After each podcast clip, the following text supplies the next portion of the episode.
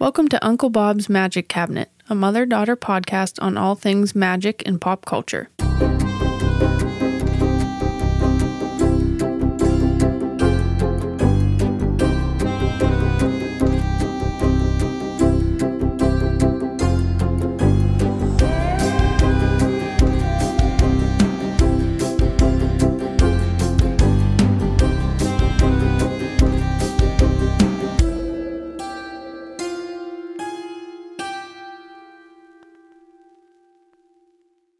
We're on. my God, what? We're on. hey everyone, I'm Liam the daughter. I'm Lori. I'm the mom. What are you fucking giggling about? Uh, well, you know, after last week, geez, I got to giggle. we got to giggle. Yeah. Um. So yeah, we're. Let's be honest. We're gonna be honest with I'm you. fucking tankard. Yeah. Um. We're all. Full transparency. We're all really still sad over here. yeah. We're a little bit in the process of grieving. Mm-hmm. I'm going to be honest. Uh, so tonight we had to get a little. Welcome to the next drunk episode of Uncle Bob's Right. Cabinet. Well, you know, after listening to last week's episode, it was kind of like you sounded like a frog, and I was like, I was like Miss Virgo on crack. Yeah, your So, Virgo was showing Well, real I was bad. like, let's teach. Whenever Lore isn't like even a little bit tipsy, she gets real like, I'm teacher Lore. And Mm-hmm. Yeah. she's like, here are the facts and don't interrupt me or I'll bite your head off. Yeah. And I was totally like, you know, I I was just drinking orange juice last week, so I was like, let's teach. You here know, are the details. Yeah. don't interrupt me. And I was Yeah. sick and sad, so Yeah. I wasn't, you, know, it was still a, little great froggy. episode. It was good. I liked it. I Uh, had good things. Yeah, but this week's going to be a little different because we are totally drunk and we're just going to be honest about and it. and we're making up for last week, so Yeah. yeah. So no Virgo can be seen here today. My Aries is coming out. Your Aries, come on out, baby. So I have a story Do you? with that in mind. Yeah, I do. Okay. Okay, so we got this game as a gift. It's like the Rolling Stones music trivia game. Okay. All right, because we've established that I love a good music trivia You game. love a good music trivia, yeah. so over the holiday we played it. Mm-hmm. And it had different cards you could pick, and there were different prompts for each, right? Is the story about me? It is about you. And you didn't even share it with me? I need you to just sit back and listen. Okay. So one of the uh, games Mm-hmm. in in this was uh, you would pick a artist card, Right? and you had one. You could give one word to describe that artist. Okay. I already know where you're going. and okay. Mm-hmm. the and your playmate had to guess. Okay, so for example, if I if me and you were on a team and I picked up the Prince card, I Mm-hmm. could say purple. I could say doves. I could say rain. I would know it was Prince. You would know it was Prince. Like that. One word. Okay, one. Did I give not one word? No. Okay, here I go. so Lore, keep in mind we've already like played a few rounds, so she should know. Did I? Yeah, Okay. Mm. she should know what the gist of this game was.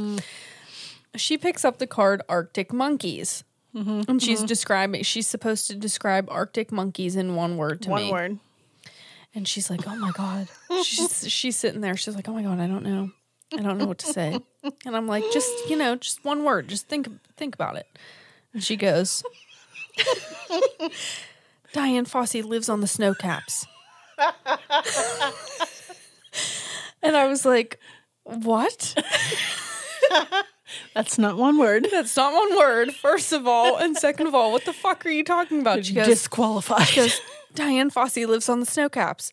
I was like peeing my pants laughing because I'm like, first of all, girl, you're not following the rules. Second of all, I get it. I get it. and it's Arctic It's monkey. Arctic monkeys, and I to- I guessed it. I guessed it correctly because we're on the same wavelength.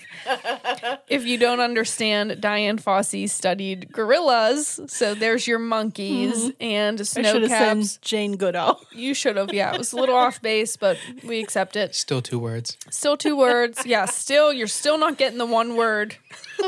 That's fine. And again, snow caps, Arctic. So I think you nailed it, I even it. though you didn't nail it. I use more than one word. So I said that Dian Fossey lives on the snow caps should definitely be a new band name. Oh yeah, trademark TM. TM. Should we put it on a t-shirt? OMG. I would wear that. I would wear it too. Like just a sweatshirt, like a hoodie that's simply in like the plainest, simplest font ever. Dian Fossey lives on the snow caps. Oh my god, I'd wear that. It's a conversation stimulator. Yeah. Yeah, You know yeah. what I mean? yeah, it is. Uh, so yeah, that's us playing a music trivia game. That's our holiday festivities. It's our holiday festivities. I've been laugh. I laugh about it every day. We're living on the edge here, peeps. I have laughed about it every day since it happened. It's fucking hilarious. I love it so much. oh, that is good. Oh my god. So, what else did we do over the holiday uh, break? Um, we redid our recording studio. We did, and it looks freaking awesome. It does. So we redecorated a little bit, um, made it a little more inspiring for when we come in to Yeah, record. a little more Um, us. a little more us. Uh, yeah. I don't know. You know, we got a new intro done by Don Aquarius, the artist, and we kind of Yeah. wanted our studio vibe to fit that a little bit. Flow with that 70s, uh, you know, vibe. Yeah, a little more color, a little Yeah. more pizzazz. Got some stuff in there that we've talked about in some episodes, and it's like totally cool. It's fun. I kind of like. I want to be in here now. Not that I, I didn't know, before, but I'm like, ooh, I'm ready. I'm excited. Completely flows, Complete. I love that. right? I love drunk lore. She's the best. it's my Aries coming out. She's so cute. There you go. Okay, so do you know what I'm talking about today? I don't. What are you talking about? All right, you're gonna need to buckle up because Oh, it's, it's a good one. All right. Good thing All I'm drunk. Is that what you're saying? Uh, yes, Oh, and good thing. I'm drunk. okay, so uh, this was highly requested. Okay. So if you don't know, if you follow us on social media, occasionally I will put out a little blurb that says like, "What do you guys want us to talk about? What topics do you want us to touch on?" Mm-hmm. Um, and Teen Witch kept coming up. Teen Witch. Teen Witch, and I had never seen it. Never seen it. I thought it was a television show. Never heard of it. It's a movie. Really? It is. Okay. All right, are you ready? Yeah. Okay, Give it is to a me. 1989 family slash comedy film. Did I? I've never heard of this. I had never seen it either, um, but I have some ideas As to why. All right. yes, good. all good. right. So it was directed by Dorian Walker, Okay. written by Robin Menken and Vernon Zimmerman. So uh, Already have never heard of any of those No, people. no. Okay. Uh, cast is Robin Lively as Louise Miller. And did you know that Robin Lively, you could, she was in Twin Peaks, uh, Okay. but she's Blake Lively's sister. Did not did not know that. So that's an interesting little, Okay. you know, Fun fact. fact. Fun fact. okay. Um, Joshua John Miller is Richie, her little brother.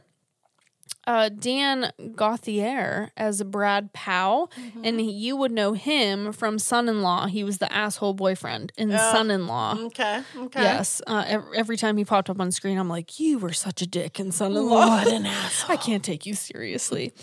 um, and Zelda Rubinstein as Madame Serena. And Okay. you would know her from 16 Candles. Ooh, yes. Okay. 16 candles. Yes. She had the booze in her purse.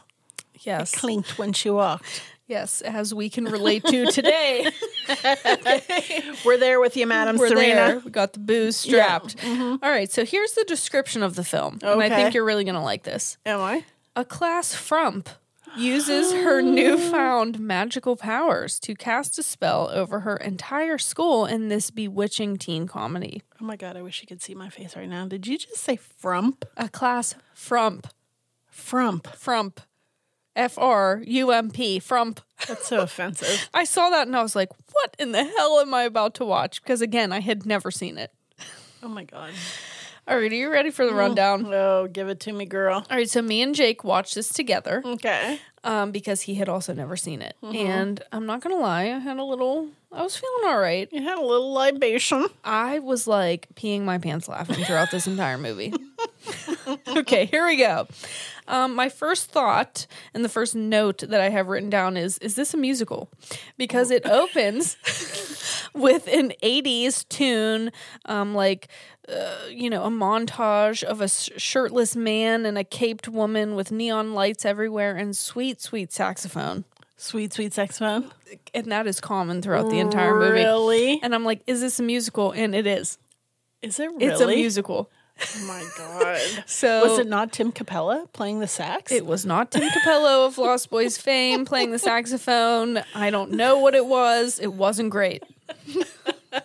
Amateur. They were trying to be sexy. It wasn't working out. But maybe in 19, what did I say, 1989, it was working. I don't know. Okay, the theme song mm. is Never Gonna Be the Same Again by Lori Ruso. Do you know this song? I've never heard of it. Okay, so the song started playing, and I told Jake, I was like, you need to Shazam this because I thought that it was, um, what's her name? The girl that I like. I thought it was Taylor Dayne. Oh my god, Taylor Dayne. Taylor Dayne, you know, tell it to my, Oh. tell it to my heart. Yeah. Um, it sounds pretty much exactly Does like it that. really? Yes, it does. I think most of those, you know, gal 80s girls Sounded like Taylor Dayne. all sounded like Taylor Dayne right. or Debbie Gibson. I don't Yeah, know. one of the two. It was one of the two. Taylor Dayne was a little more risque. Debbie Gibson was a little more girl next door. Yeah, right, Okay, right. there's your 80s. Rundown. There's your 80s rundown. Okay, so it turns out that this montage that's going on at the very beginning of the movie is a dream sequence, a very, very long one, oh no. to the point where I was like, what did I just turn on? Okay, so uh, Louise is the main character. She wakes up from this dream. Um, her little brother Richie is eating cake under her bed. And Okay. I'm not making that up. He's literally eating like a chocolate cake under her bed as she wakes up from this dream. I have no idea why. They never say, explain for what why. purpose. I don't know. Throughout the entire film, Richie is seen eating. It's like his character trait that he likes to eat. In hidden places. No, he just likes to eat, and I guess he just wanted to eat under her bed. I don't know. Mom. All right. All I. I didn't look too much into it. Okay, I'm not going to go too deep. All right. um, he mentions that all Louise thinks about is Brad. Brad. Brad. Um, and he knows this because he's been reading her diary. Ooh. I Side never note: had one of those. a diary. Yeah. I never wrote in a diary I never either. had a fucking diary. I don't want nobody reading my shit. Want anybody reading my shit either. Like I wasn't No. gonna write my secret thoughts down in That's a a book damn- that someone could find. That's a damn paper trail, I, girl. ke- I kept that all up here in, In the this noggin. In the right no- in here in the noggin. In the noggin. Steel trap. right. You can't get in there. Yeah, right. Um, side note: the brother who finds the diary is funny as hell. Like he's Okay. the comedic relief in this right, film, All right. even though there are many. Even though funny. it was comedic. They weren't trying to be comedic throughout the rest of the thing, but they were. Um, Louise sees Brad, her crush, picking up his popular girlfriend across the street. Of course. Of course, um, we get the feeling that Louise is not popular and Brad is. Well, she's the frump, right? That's what I said. Duh. She's described as the class fucking frump. so Equals not popular. frump, not popular. So I would not have been popular. My God. Me either. Oh, okay. shed, let's shed a little tear and let's move on. Let's have another drink. Are we Louise? Yeah, let me take a yeah, sip. oh, totally, Louise. Oh my God. Okay, so cut to school. A group of very white men are mm-hmm. rapping. I, I just want you to drink this in. Okay. Okay. Are rapping about the high school blues. rapping. I'm the blinking meme right now. Exactly. Okay. White men rapping about blues. Yes. Okay. So take that and we'll I'm get gonna- back to I'm gonna that. take that in. okay. Um, here's where I say it is a musical. Okay, in English class, uh, Louise's diary page somehow gets mixed up with her homework, and her diary page that is all about her wanting to kiss Brad is read aloud Oh, by the teacher, and Brad is in the class, so she's mortified. Okay, Yeah. um, cut to a scene in the locker room after gym class, um, and there is a song performed called "I Like Boys." Oh shit. Okay, by all of the popular girls. Oh lord. there's a dance party. I I wrote what the fuck is happening because I'm literally equals hang me now. I'm like it's like I like boys and I'm like what is going Oh, on? And when I say it comes out of nowhere, I mean it comes out of nowhere. Oh, You're not expecting a musical number. no wonder I've never heard of this. film. Exactly. Okay, so Louise is staring at the girls performing this musical number like what the fuck are you doing? As were me and Jake. We're like, literally, what is going on? But okay. Um, afterwards, there is a sexy montage of Brad throwing like a football. Mm. You know, Ooh, Brad. you know when they like zoom, zoom up Slow mo, and he's like, oh, and he's throwing the football. He's like, oh, Couple yeah. sweat beads coming off the brow. He's like wiping his sweat with a rag. Oh, let me throw this football. It's fucking weird. Okay. Um, and Louise is like watching this slow montage, and he catches her staring, and he's like, "Hello, creeper. hello." Hello, creeper. um. Okay, so You're a frump. I'm popular. You're frump. Back up. Back the fuck up. Get out of my space. Oh my god. So in theater class, uh, what do you know? Louise and Brad uh, are picked to perform the roles of the lead characters in the play Ondine. Ooh, on Ooh, yes. Okay, there's a little love scene where Louise's character Ondine removes Han's armor with her magical powers. Mm. Ooh. And we'll get back to this. Okay. All right. I'm gonna keep my I'm gonna keep my Zip your lip. zipped because I, Zip. I want to say something. But go ahead. No, zip Nope. it. Zip it. Save it for later. Mm-hmm. Okay, as Louise is riding home on her bike, because again, she's a frump, she rides a bike, she doesn't have a mm-hmm, car. Mm-hmm. Okay, I need you to remember that. Um, Louise stumbles across a sign that reads, Madam Serena, in your hands, past, present, and future. And she's like, I'm intrigued. And Sounds she goes in. cool. All right. I would too. Cool. Yeah. Uh, Madam Serena knows all, sees all, and tells all is what she is told when she walks Mm-hmm. into the house. Um, and the house is pretty cool. Yeah. Okay, yeah, there's like a cool palmistry sign. Um, I don't know, it's very mystical. All right. Love it. Okay, um, Serena is styling. She's wearing this hat that is, uh, you know, at the center is this massive shell, like a seashell. okay, Nice. we get the feeling that Serena is like a witch. Okay. Okay, like I a love it. psychic, maybe. Right. Can't you tell by the shell? By the big old shell. Okay, so uh, Louise Louise puts an offering of six dollars on the offering plate and covers it with a cloth, as Madame Serena instructs her to do. Uh, Madame Serena begins reading her palm. Says she will marry her sweetheart and have two children. Uh, when Louise asks who it is, Serena gets kind of weird and she won't tell her. She says that Louise is one of us. She says, You are mm-hmm. one of us. And asks when her 16th birthday is, but already knows the answer, and it Right. is next week. Of course. of course. Madame Serena says she will receive her powers on her 16th birthday. And Louise is like, Yeah, okay, bitch, and mm-hmm. storms out. Mm-hmm. She's like, Whatever. Um, then we flash a week later to her 16th birthday.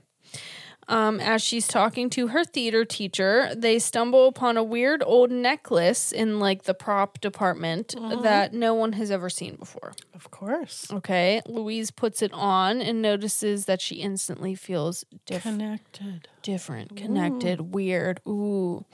Um, then there is a harvest dance.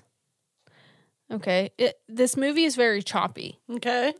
And it's not just my notes that are, ch- the movie is choppy. So we throw a harvest dance into Ondine. She's put, no, no. They were performing Ondine. She puts on the necklace. Now they're at a harvest dance. Okay. Separate things. All right. Chip, chop, chip, chop. I need you to keep up. All right. Okay. Get with it. Um, at the harvest dance, I have an important note. Brad is wearing a bolo tie. Oh, no. I really wanted and he's to. the cool, he's the cool guy. he's a cool guy. Oh, shit. I really wanted to bring it up because he walked in and he was wearing the bolo tie, and I was like, He's like, and I'm the cool dude. "Fucking check my bolo tie." okay.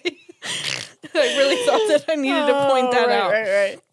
Um, Louise changes out of her frump clothes into a Oh. stylish '80s dress with teased hair, and of course wearing Does she crimp? She crimps her hair. Oh, One- okay. 100%. Of course. Um, and of course she's wearing the mysterious necklace that she stumbled Oh. upon in the prop department. Equals sex appeal. Hello, I'm sexy. It's- Equals I am no longer a frump. It's 1989. I fucking crimped my hair. Brad's got a fucking bolo tie on. Let's fucking get it on. frump gone. Frump no more. TM. Faith No More cover band. From no more. Dude, you're killing it good. with You're those good. You're lately. good. That was good. From no more. Fro- Can you imagine the songs? Okay. Love it. Ah, that was good. That was fantastic. He like pulls them out of his ass. okay. Don't test uh, me with the mashups. Fact check Jake just cannot lose. Anyway, in my notes I have Taylor Dayne called. She wants her look back. okay. um, as Louise is watching Brad dance with his popular girlfriend, she says to her friend, I wish he would just look at me. And then all of a sudden he looks at her. Oh. of course. I didn't see that coming. You didn't? No. She's got her magical necklace on. Okay. then she says, I wish he would just come over here. Oh Lord. And guess what? He does. He comes over here. Oh, over my here. gosh. Okay. Says, remember that time in Ondine when we had a love scene? Do you see my bolo tie? I wore it just for you. Oh my gosh. Um, Brad says to her that he needs to talk to her, and they go outside, and he asks her to help him with his English paper because Brad's a little dumb. Oh jeez. Oh Lord. okay. Okay. Um, later on, Louise's dance date, okay, because she was set up with like this quote unquote nerdy kid, Mm-hmm. okay, he's being a perv. And he's being a little aggressive and he's low key like trying to sexually assault her. But of course, Mm. it's an 80s movie and it's totally glossed over. Shocking, I know. right. She says, uh, I wish you would just leave me alone. And he quite literally disappears into thin air. Nice. Okay, so obviously something is going on with Louise. She's making things happen. She's not catched on yet, I'm sure. She's not caught on, catched on. She's not catched on yet. She's not caught on. Where is my English? Drunk lore is literally my favorite. Okay, so she's back at home from the dance, from the Harvest Festival. I'm sorry. From the Harvest Festival. Okay, um her brother keeps calling her a dog. Okay, I it, literally I, I I have no explanation for this. He's calling her a dog. He's like, "You're ugly. You're a dog. You're And- a frump. You're a frump." Until he finally turns into a dog. He literally turns into a small little pup. Okay. Um she picks him up and she's like, "What the hell?" and she throws the dog into a bath that was just miraculously run. Like there was a full bath already run in the in the bathroom. Um and she throws the dog in and it turns back into her brother. This movie sounds like a nightmare. It's bad, mom. Okay. Okay, All right. All right. just let me get through it. Okay. All right. Okay, so she rushes back to Madame Serena. And she's like, "What the hell? I made my date disappear. Brad's wearing a bolo tie. My brother is a my brother was a dog and now he's not. What is going on?" And she tells Louise that beginner's spells are very weak. That's why her brother turned back into himself after she threw him in the water. Okay? Just, Okay. just act like you know what's going on. okay? I'm gonna pretend. Okay, thank you. Um, Madame Serena is like, girl, you're a witch. If you didn't already figure that out. Mm-hmm, and she mm-hmm. shows her a book that is called Magic Majorum New Faces of 1652 and shows her a picture of herself from long ago in a past life wearing the same magical necklace that she is currently wearing. I see. I see You where see this what- is going. okay. All right. You I'm see following what's now. happening? I'm like up until this point. I was like, what the fuck is happening? as were me and Jake. We were like, right. what the fuck is going on? Um, she gives Louise a book to brush up on the basics of witchcraft, and she shows her how to turn coal into money. Hey, where's that spell? I need it. I, I said the same thing, like, Where's- hello. Somebody, yeah. bring Why it on. hasn't anyone taught me that? Right. Madam Serena, where are you at, girl? In the beginner's book, uh, Louise reads that magic exists by stimulating the harmonies that already exist in nature. Um, all things natural are under your sway.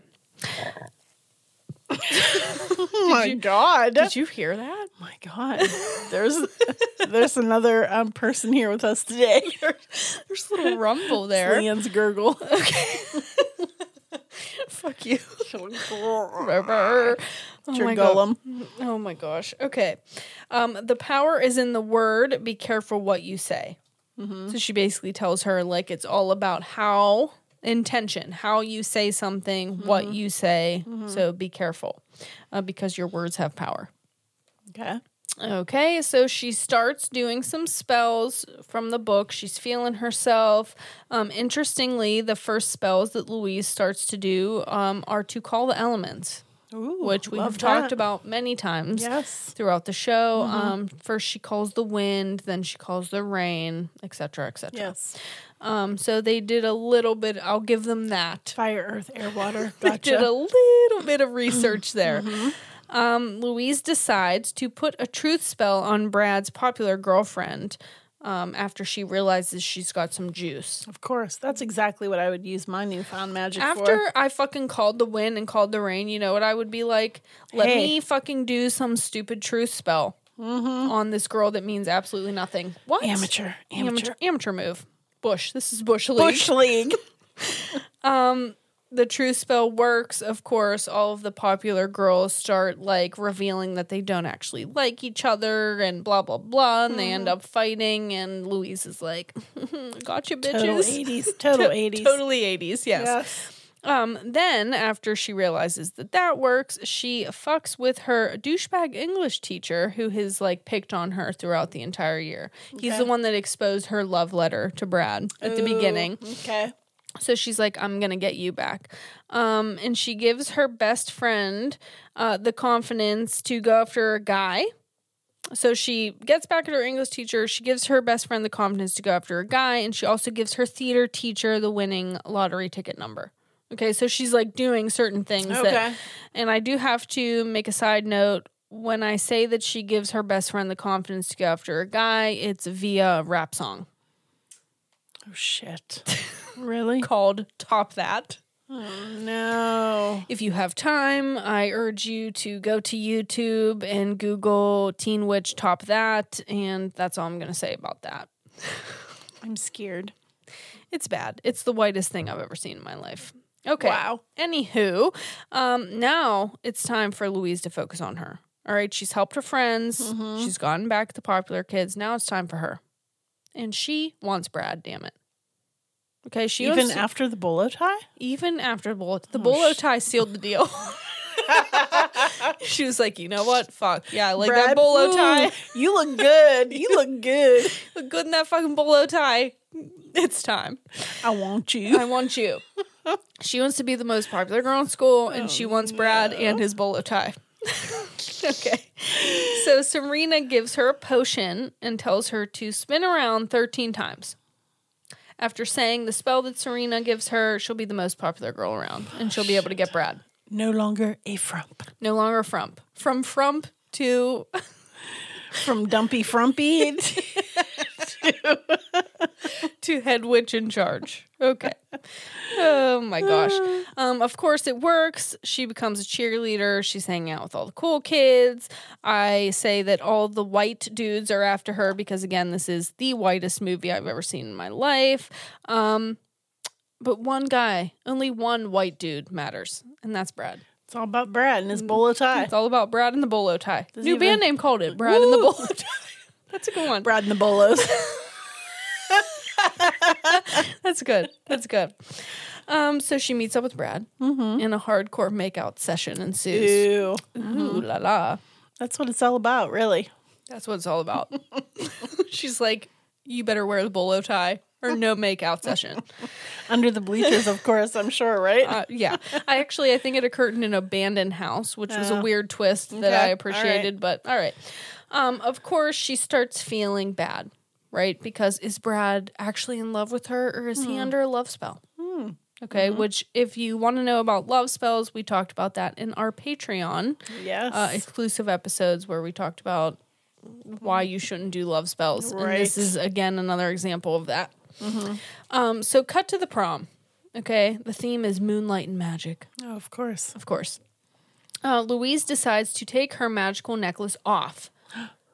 She's taking it off Oh, because risky. she wants to know if Brad really loves her, if it's just because of the spell. Bitch, he don't love you? Well, in this one, he still loves her. Really? After the necklace is off, he grooves on over to her. And I, I literally mean he like dances over to her. With, with the bolo tie? I believe he is still wearing a bolo tie, which Good bold move, Lord. Mm. bold move. And he's like, "Yeah." Even the necklace is off. Yeah, girl. I still like you. I still like you, girl. Even though you're a fucking frump. But you crimped your hair and girl, let's go. You're crimp, bolo, looking good. All right. Uh, he still loves her.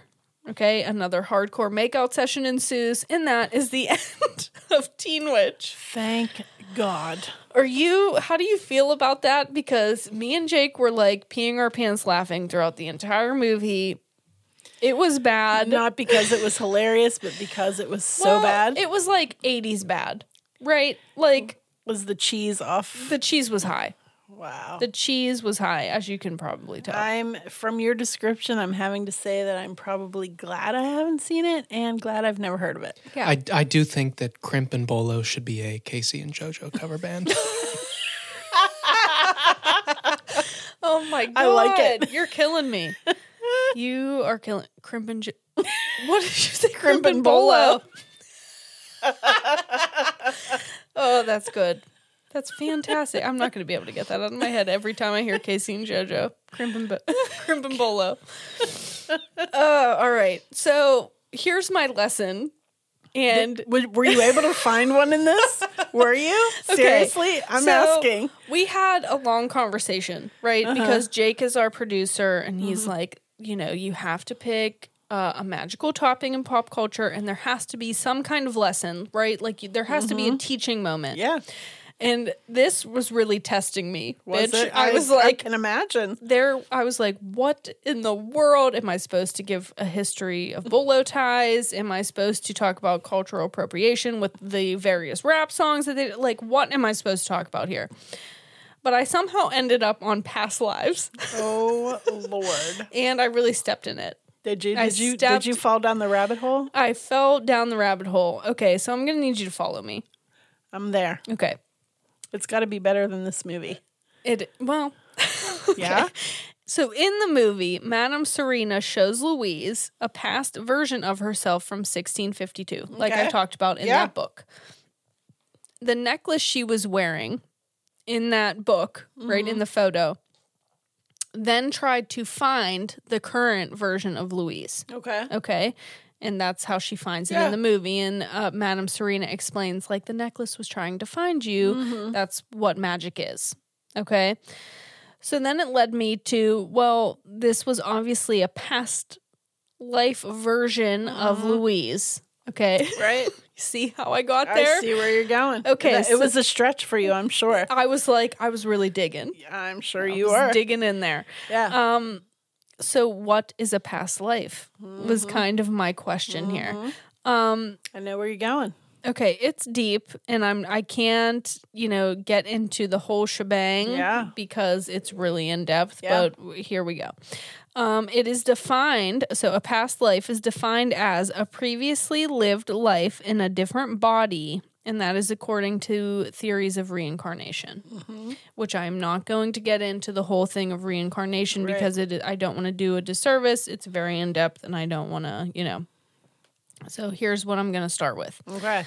So that definition of a past life led me to this interview with a medium and Reiki teacher.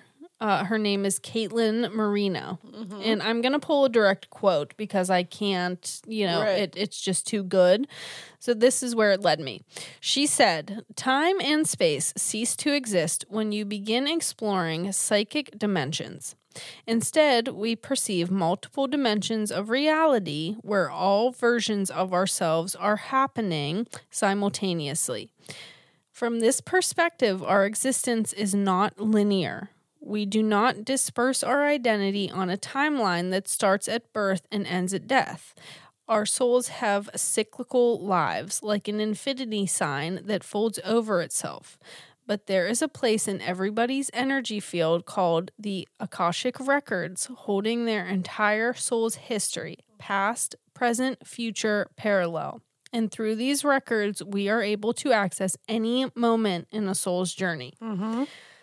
Okay, so then I, I stumbled upon that quote when I was diving into past past lives, and then I was like, "Well, what's the Akashic Records?" Right.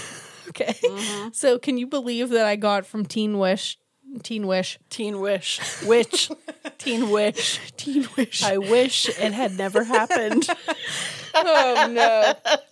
True statement. Uh, Teen Witch to the Akashic Records. I And some am amazed, actually. amazed? Yeah. I don't know how this happened. That was pure magic. it was pure magic. Some people say Akashic Records. Mm-hmm. I I tried to like look up pronunciation because you know I'm bad at this. Right. And what I found is Akashic Records. Akashic. Okay, so they are defined as a record of each soul's journey, past, present, and future. Mm-hmm. All memories, thoughts, events, etc., are recorded.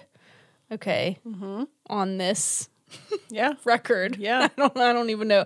This is like really in depth. I'm Yeah. not trying to like take this lightly, but it's it gets deep. Very in depth. Yeah. Right. Um, in occultism, these records or memories are said to be imprinted on akasha, which is a Sanskrit word meaning an astral light which exists beyond human senses. Okay. Some think that anyone can learn how to access and read these records. Some say that only a select few truly can access these records. Um, there are people who do Akashic record readings or past life readings. Um, they normally involve meditation and rituals, etc. Uh, there are spells and whatnot about past life healing, which you can research if you're interested in, because again, this is a very in depth subject that I don't have time to completely go into. Um, also, past life regression therapy is a thing, um, and it involves hypnosis that helps you access these memories from past lives.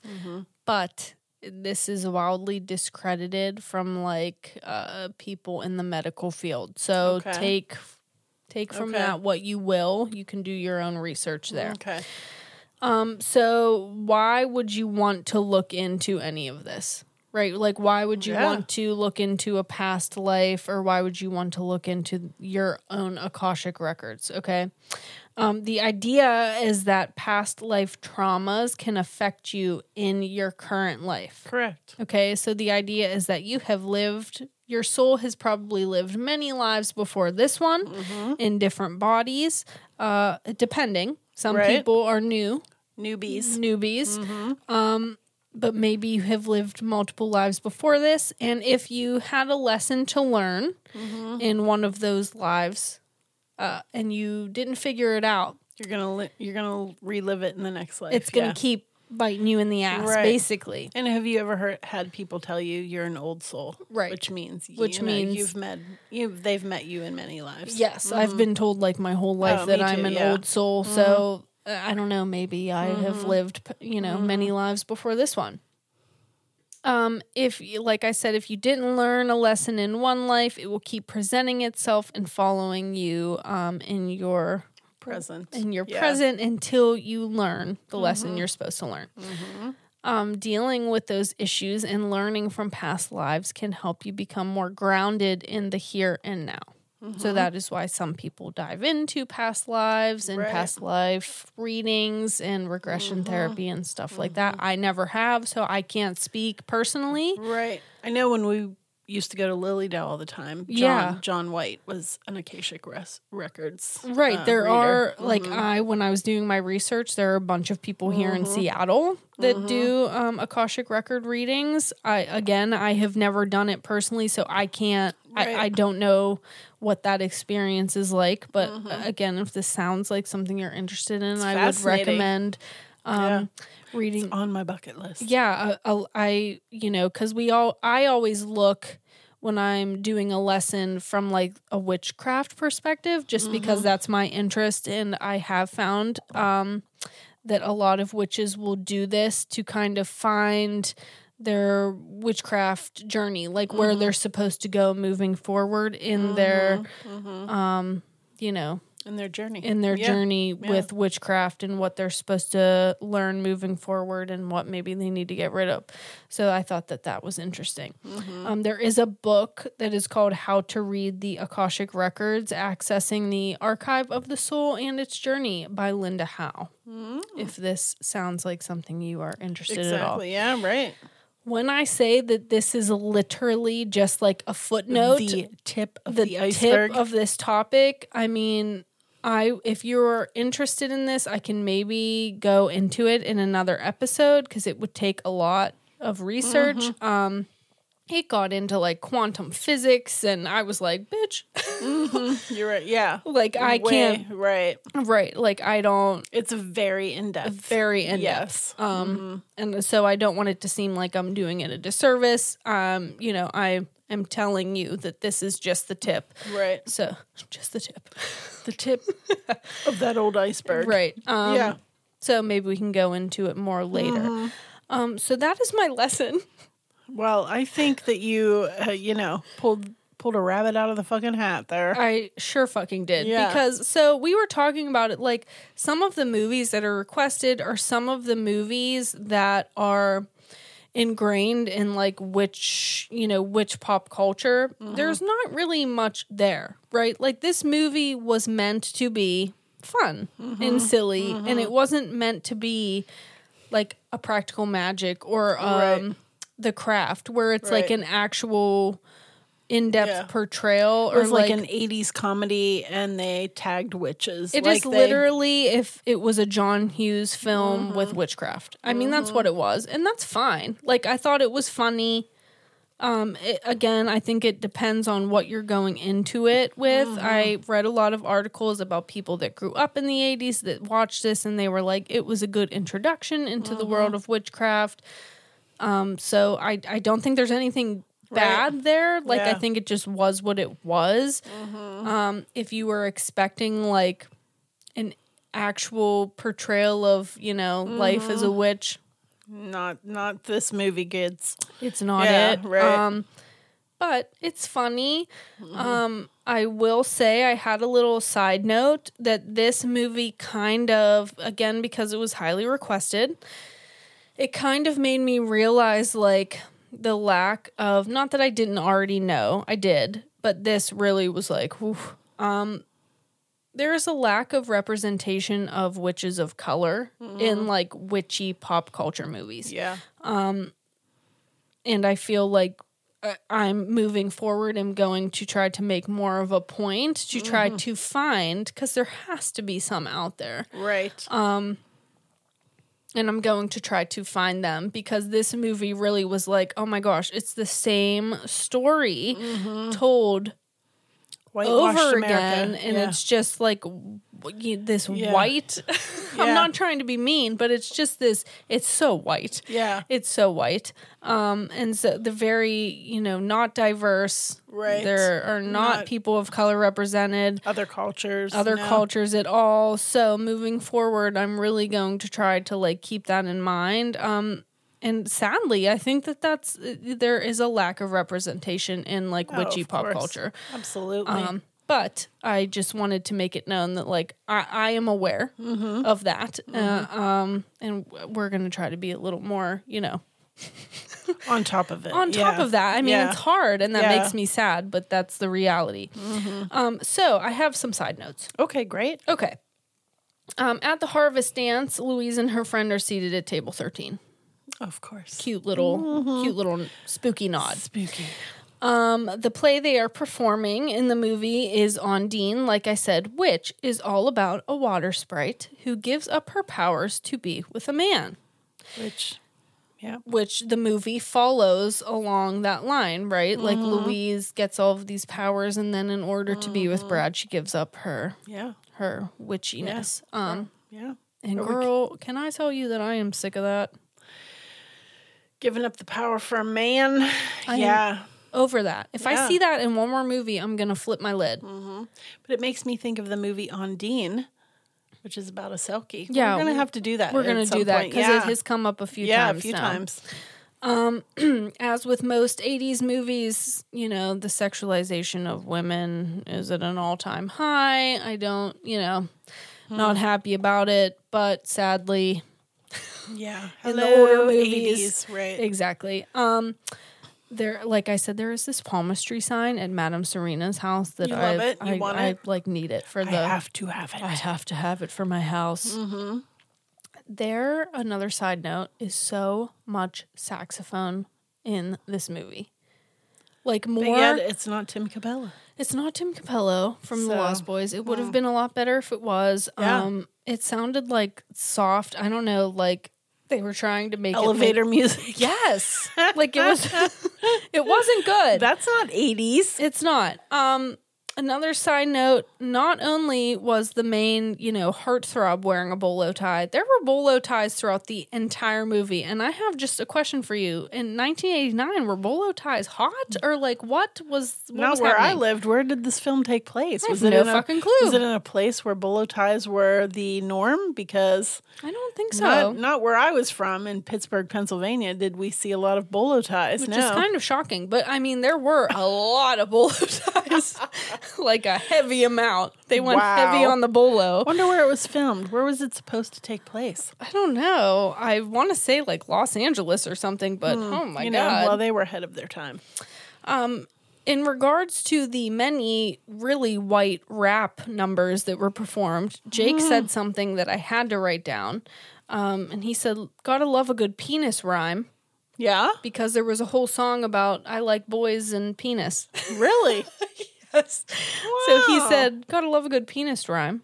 great. And I thought that was the funniest thing I've ever heard. well, awesome. Um, again, in my last side note, and I've said it uh, many times throughout this, and I'll say it again, it was the whitest movie I've ever seen. And that's all I have to say about it. Wow. So, Great. uh, if you're looking for a laugh, a waste of an hour and a half. No, I wouldn't say it was a waste. It was You liked it? funny. It was no, good? I wouldn't All say right. I liked it either. I was indifferent. It was funny. It was funny.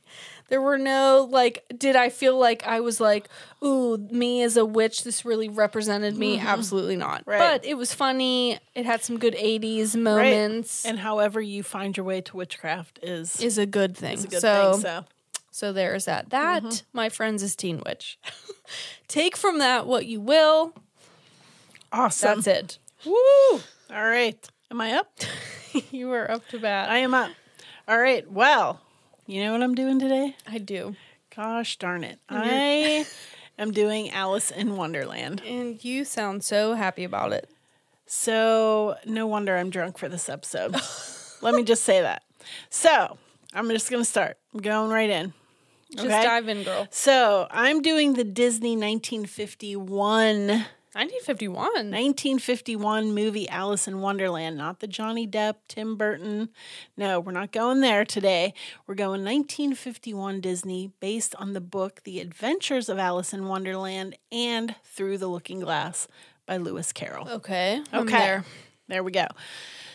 Upon its initial release, the film was a huge disappointment. A complete flop, actually, and leading Walt Disney to show it on television. It became the second episode of his new series called The Magical World of Disney in 1954, Okay. which then proved to be a success, especially during the psychedelic era. Eventually, it was re released in theaters, which would prove to be a huge success, and the film became even more successful through merchandising and home release, Okay. home video release. Interesting. So, while the film was initially shit on by critics, it is now regarded as one of Disney's greatest animated classics and notably on the biggest cult classic uh, films in the animation medium. Really? Yeah. Okay. I mean, I like Alice in Wonderland. Okay, I'm glad you do. so, all right. So again, the reason that I picked this is because it's it's been requested. It has been. It has yes. been requested, and I have to say, quite honestly, I have only seen this movie once Okay. until I watched it well, yesterday. you have not been shy about the fact that you do not like Disney. I do not like Disney, and I'm not a fan of this movie. I've never, I never have been a fan of Alice in Wonderland. I like Alice in Wonderland. Okay, so um, the cast. Okay. All right.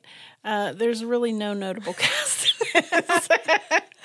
um, except for Ed Wynn, who plays the Mad Hatter. Okay. And we actually talked about him a few episodes back. He played Uncle Albert in Mary Poppins. Oh, yeah, yeah. All right. So Sterling Holloway plays the Cheshire Cat, Okay. and he would be best known as the voice of Winnie the Pooh.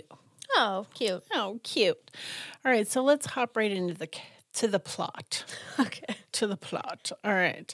So Alice likes to daydream and finds the mundane learning and listening to literature boring, and she prefers to live inside her imagination. On one occasion, she spots a white rabbit dressed in a waistcoat and carrying a pocket watch, saying he is late for a very important date. And she follows him through the forest and spots him going down the rabbit hole. And upon investigation, Alice ends up falling down the rabbit hole. Okay. Okay. Uh, leading her to all manner of discoveries, characters, and adventures, and nothing as is as it appears to be. So I'm not going to go too deep into Alice in Wonderland because I feel like most people have had to have seen this. Well, I don't know. You just said you've only seen it once. Well, and once was all I need to see. Okay. So, so either you've read the book or you've seen the movie. There's so many adaptations of Alice in Wonderland, but it starts out where she falls down the rabbit hole. She sees something that says uh, she wants to follow the white rabbit through the rabbit hole. Right. Okay, but she can't. She's too big to get through. So she sees a little vial on the table that says, Drink me, which shrinks her. Right. But then she can't reach the key that's on the table to open the lock. She's too small. She's too small. So then she sees a cookie that says, Eat me. and then she gets too big and she can't get through. And then she ends up crying and shrinking and floating through the hole. And then she's off, she's in Wonderland and off to fetch the white rabbit, which throughout the movie she's continuing continuing Continuing. that's, a new word. That's, a new fun. word. Continuing, uh, she continuing to search for the white rabbit. Okay. Okay. So she meets a ton of characters along the way. And I'm just going to touch on the major um, the major ones, okay? So, um, first she encounters Tweedledee and Tweedledum who tell her of a tale of the walrus and the carpenter. Moving on, because we'll talk about that later, she Okay. encounters the caterpillar who wants to know who she is, and she likely cannot answer as she is not feeling herself today. Okay. Okay. He instructs her that by eating one side of a mushroom, she will get larger, and by eating the other, she will get smaller. Sounds like a fun time. And then he turns into a butterfly and he flies away. Oh. Then next, she meets the Cheshire Cat, who somewhat appears and then disappears and directs her to the Hatter's tea party. With the Hatter and the March Hare and the Dormouse, they celebrate their very merry unbirthday. And off she goes, continuing to chase the white rabbit. Okay. Okay. The Cheshire Cat, she gets lost, and so the Cheshire Cat then directs her to the Queen's garden, where they are painting the roses red. Oh no. She plays croquet with the Queen, who says off with her head, and she wants to go home, and is end up she's chased by the Queen, who wants to lop off her head, and she sees herself through the door lock, sleeping in a meadow. And she calls to herself to wake up, and we realize that Alice has been dreaming this whole time. Right. Okay. Okay. And so that's pretty much the gist of the movie. You're making me question the whole thing. and then I have to say, what the fuck? right? Okay. because what the hell? okay. Um, all right. So, guys, when I tapped into this movie, I'm thinking I'm going into this magical story. You know, I thought it was all about magic. Debunk. Debunk, kids. Debunked. This is not what I found in my No? research. Oh, no. Absolutely not. No wonder I'm drinking heavily tonight. Oh no. So I have to give a trigger warning okay. because there are some deep fucking topics in this, uh, you know, Discussion. this discussion. Oh, no. So, there are trigger warnings on sexualization of children, there are trigger warnings on mental illness, and there are trigger warnings on eating disorders. So, if any of these things bother you, this is probably not the place where you're going to hit the pause button. We'll see you next week. We'll see you next week. All right. So, through the years, the wild theories that successive generations have theorized on concerning the true meaning and understanding of Alice's adventures is to understand how changing social climates can radically alter text. Do you understand that? Yes. Okay. So, it is a testament to the book, the timelessness that each era has been able to read its own fads into trying to break down the story and what hmm. it's all about. What does it all mean? What does it all mean, Alice? What does it all mean? You know, Right. so the so I'm going to talk about some of these theories. So every generation has maybe come up with a new there is interpretation. so much interpretation mm. into these books right. that it's like mind boggling. I always thought that someone just fucking took some acid and wrote a book. Yeah. Well, it, it that, I just thought it was one big trip. That's, Right. You know. So we're going to get into that, but Okay. there's so many theories to dive into that it's uh, just mind boggling Oh, to say the least. All right, So I'm I'm, going to just talk about a couple of them. Okay. All right. So the first is lost childhood and innocence. Hmm. Okay.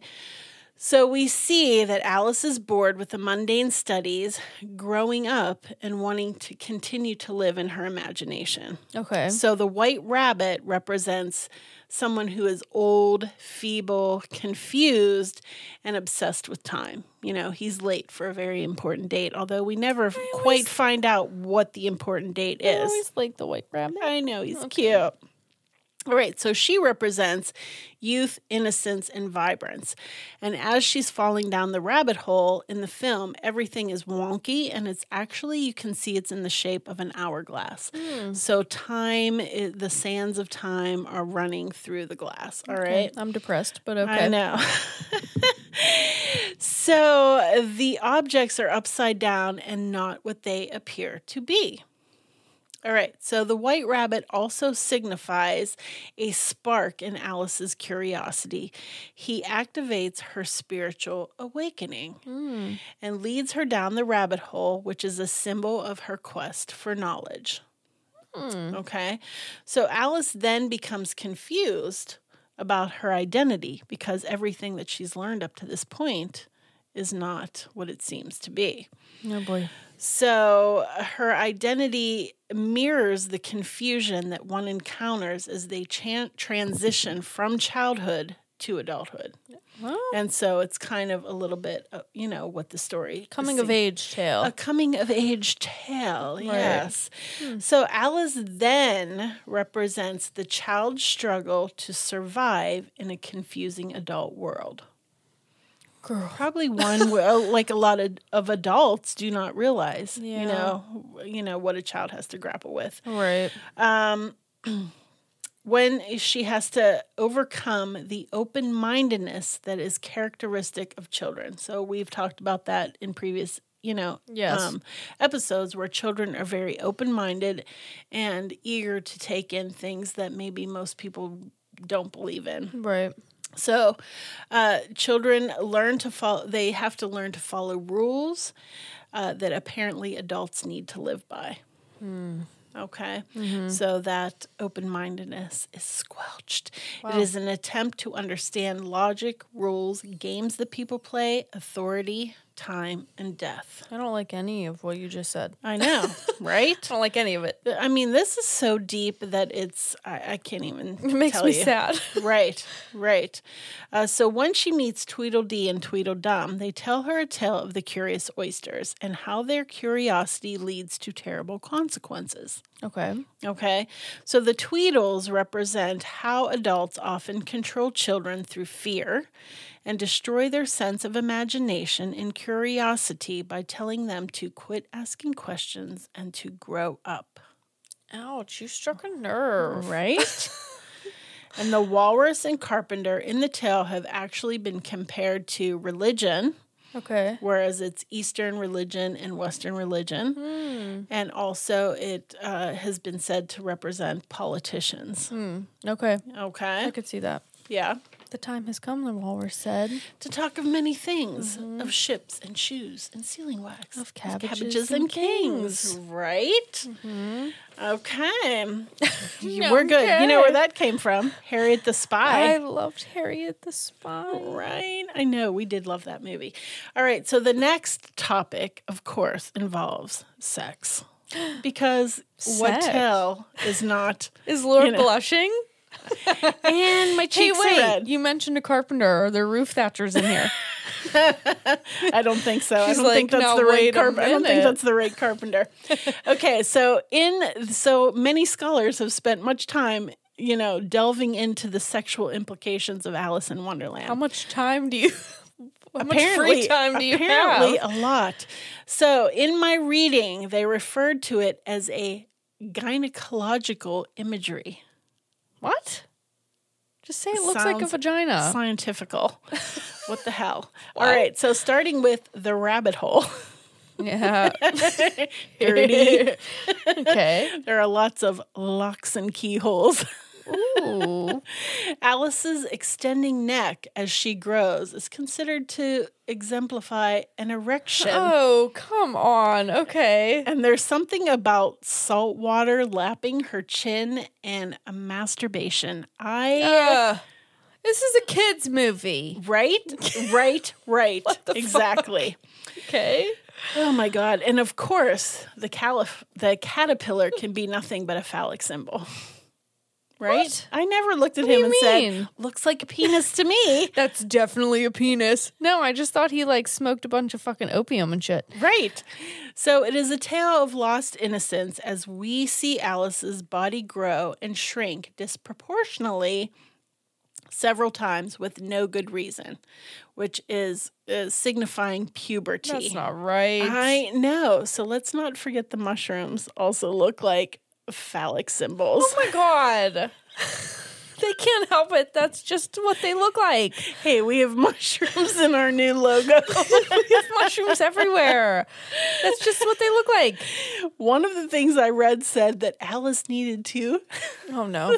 Oh no. master the mushroom to gain control over her fluctuating size. Okay, hold on.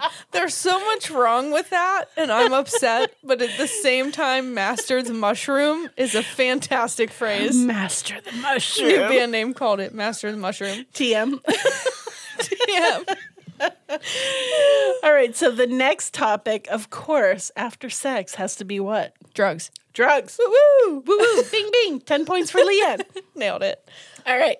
So in the 1960s, the Alice novels and their adaptations became associated with the counterculture movement and the drug culture. Mm-hmm.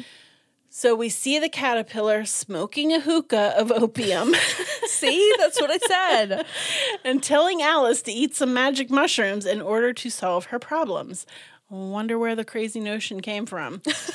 All right. So, most notably, the song White Rabbit by Jefferson Airplane. Go in- ask Alice. Okay. when she's 10 feet tall. Nailed it. Um, in 1967. Or Right? Joan Jett, if you ask me. Yeah. yeah. If Jake is trying to uh, decipher. Yeah, speaking of that game that we were talking about earlier, Jake kept confusing Jefferson Airplane with Joan Jett, and it was really funny. Anywho, Anywho, in 1967, the song White Rabbit came out, and no one embodied the free thinking spirit of that time more than Grace Slick, right? And if one song came to define the Haight-Ashbury counterculture, it was White Rabbit. it was like the song. It was the song. Right. Right. Uh, it focused on the heavy illusions in Lewis Carroll's Alice, and it invited a whole new generation to trip out on the pleasures of psychedelics. Okay. Um, Slick maintains it was aimed at the hypercritical parents and their habit of reading drug laced stories to kids at their most impressionable age. Impress, impressionable. you can do it, honey. I know. I can get it out. I can, you can get it. you can do it, Sabob and Huffy. at their most impressionable ages while telling them actually not to do those things. Let me read you a story about Tripping balls. Alice in Wonderland, But don't do do balls. drugs. But don't do drugs. Um, Oh, no. Alice's Eat Me. You said that so matter of factly. eat me. Literally uh, gets her so high that she's too big for the room. Drink me. I mean let's let's drink it down. And a psychedelic disappearing cat and a caterpillar smoking a ma- smoking on a magic mushroom I loved all of it. right I did. it's also about the importance of education is Okay. what really the song is about and it says feed your head Feed your head. Yeah, go down the rabbit hole of knowledge. Oh, I love that. Learn, right? oh, okay, Grace Slick. I mm-hmm. see Grace you, girl. Slick, you sing it. All right, so there is no evidence that Carroll ever did drugs beyond homeopathic remedies, mm-hmm. which included dosing himself with aconite and arsenic to cure the common cold. What? What? the hell? The common cold Right. with arsenic.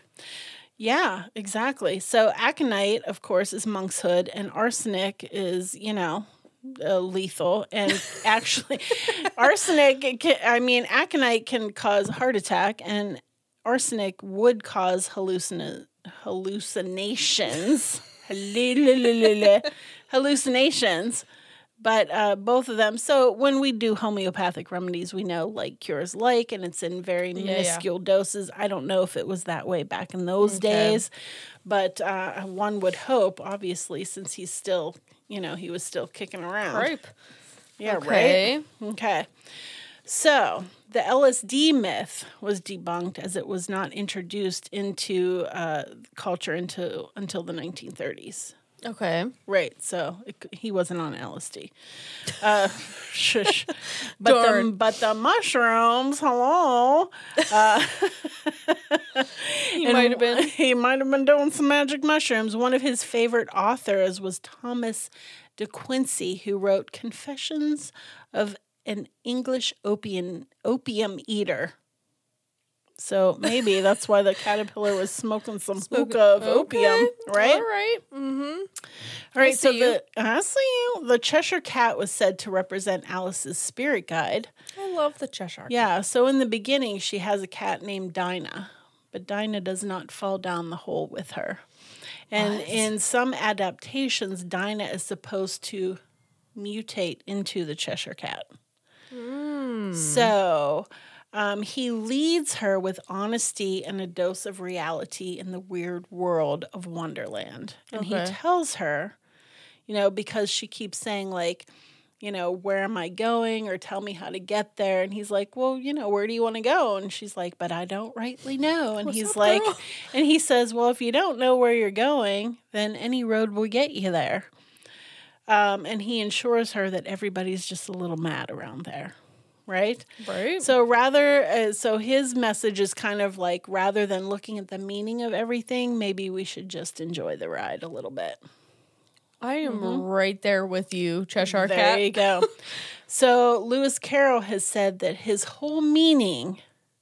So these are just scholars, you know, like Taking a pulling stab at apart. it. Yeah. So, but he said that his entire meaning was to write what a dream would feel like. I think he nailed that. I think he did. I think he absolutely did. Or a acid trip. a deep as a trip. Yeah. So I did want to mention that within my reading and my research was quite extensive and I'm not going to go into it, but if you want to research it on your own, there were many metaphors of eating disorders and that Lewis Carroll himself suffered from an eating disorder. Okay. Um, a lot of mental health issues and the sexualization of children. Oh boy. Um, and also, I read a few articles where he was actually a suspect in the Jack the Ripper case, as Jack the like that he was considered Jack the Ripper, As Jack the Ripper. as he played Jack the Ripper. Just Jack. Just Jack. just Woo. Yeah. Is that weird? That's so Uh, weird. Yeah, that's weird. Yeah. What do you mean? that he lived in the area of the you know of where Jack the Ripper's murders occurred. That Whitechapel. Whitechapel. Um, that he was um, a consummate bachelor his entire life. Uh, that he may, you know, uh, there have may have been some incidents of him in school that uh, would have caused him to be a Deviant behavior. deviant behavior. Um, that he had over 120 um, articles of anatomy and physiology in his library. Um, yeah, there were several things that brought him up as a suspect in the Jack the Ripper case. I am speechless I'm speechless because I know creepy. I know, but I know a lot about like Mm-hmm. murders and serial killers and stuff, and I have never read that before. Mm. I am shocked. I never have either. And again, like I said, like in the research and the things that we haven't talked about because it's just too freaking deep. Um, Too heavy. It's way too heavy. Yeah. But uh, definitely, Was he maybe not a nice guy? I'm thinking maybe not. Oh yeah. no! I'm thinking maybe he was not uh, Okay, very much well, of a nice that's guy. great. Can Yeah. nothing can nothing be left alone? I know. Why do people have to ruin everything?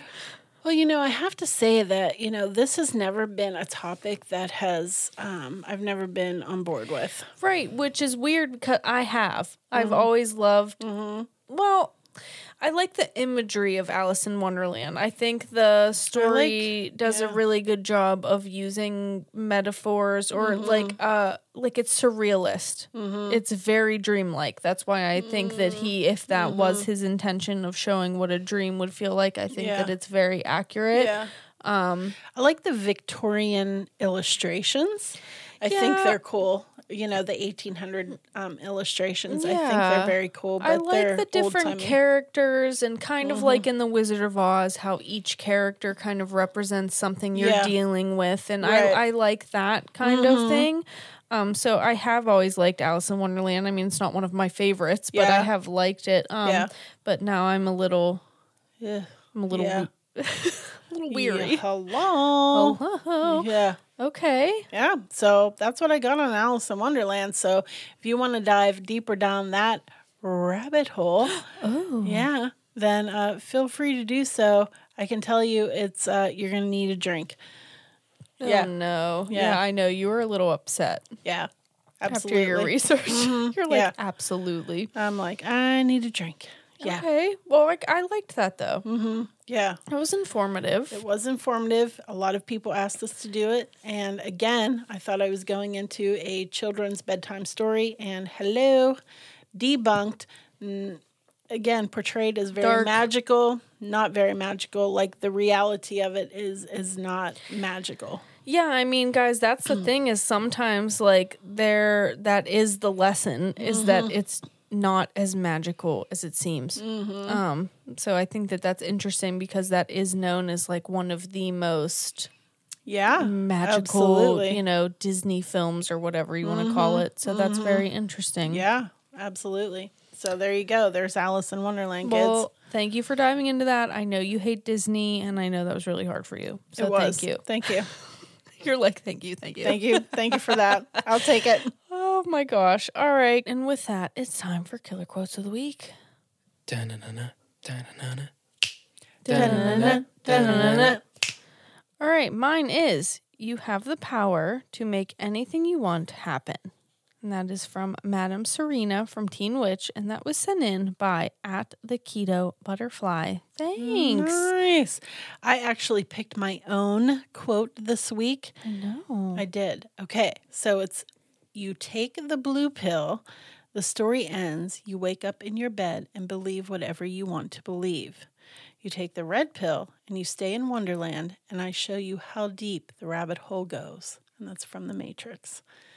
Which From you have never seen. never seen The Matrix. From someone who has never seen The Matrix, but I find it very interesting because as I dive down this rabbit hole, nothing was as I thought it was going to be. And it was actually very disturbing. yeah. Very disturbing. So if you are into this, I would Take the red pill. I would say take the red pill and dive down that rabbit hole and have a drink in tow. Laura's taking the blue pill. No, I took the red pill, and but I'm not happy about it. She wishes she I wishes I took pill. the damn blue pill, but yeah. Oh my gosh. Mm-hmm. All right, guys. So if you want to be next week's killer quote of the week, uh, follow us on Instagram at Uncle Bob's Magic Cabinet and we will tell you what to do. And we have an exciting announcement. We do? Yes. So if you are listening to us on a platform that allows you to give us a rating, uh, we will be gathering the written ratings once a month and drawing a name out of a hat. And the winner will get a 10 minute. 10 minute. Menu. I didn't mean it. it's French. Ah, fuck. A 10 minute tarot reading with Lore over here. Ooh. So you, uh, if you're listening on Apple Podcasts, I know that you can, you know, click the little stars and write a little, you know, rating about why you like to listen to us and Mm-hmm. what's so, you know, good and great about us. so sassy about us. Yeah, uh, and we'll gather those once a month, and someone's going to get a fun little prize. Yay. So make sure you go and give us a rating. Yes. Um, other than that, you can join our Patreon, which is basically like our fan club at patreon.com slash Uncle Bob's Magic Cabinet, and you'll get bloopers and, you know, exclusive episodes and all kinds of fun shit. And apparently, I'm doing a hot wings challenge this week. Yeah, coming up this week, we are going to film it in a few days for Patreon. We are doing the Hot Ones Challenge where we eat progressively spicy vegan uh, chicken nuggets and answer some questions. I'm terrified. yeah, she's like literally losing sleep over it. So Literally losing sleep of this. I do not like hot things, people. It's going to be okay. Make sure you go join our Patreon. You can join it for as little as $5 a month. So, uh, you can find that link in our show notes if you want to, you know, hang out, and join the fun. Yay. So, that is all we have for you this week. Uh, thanks for hanging out. We'll see you next week, guys. See you next week. TTFN. All right, cut, print, check the gate. Moving on.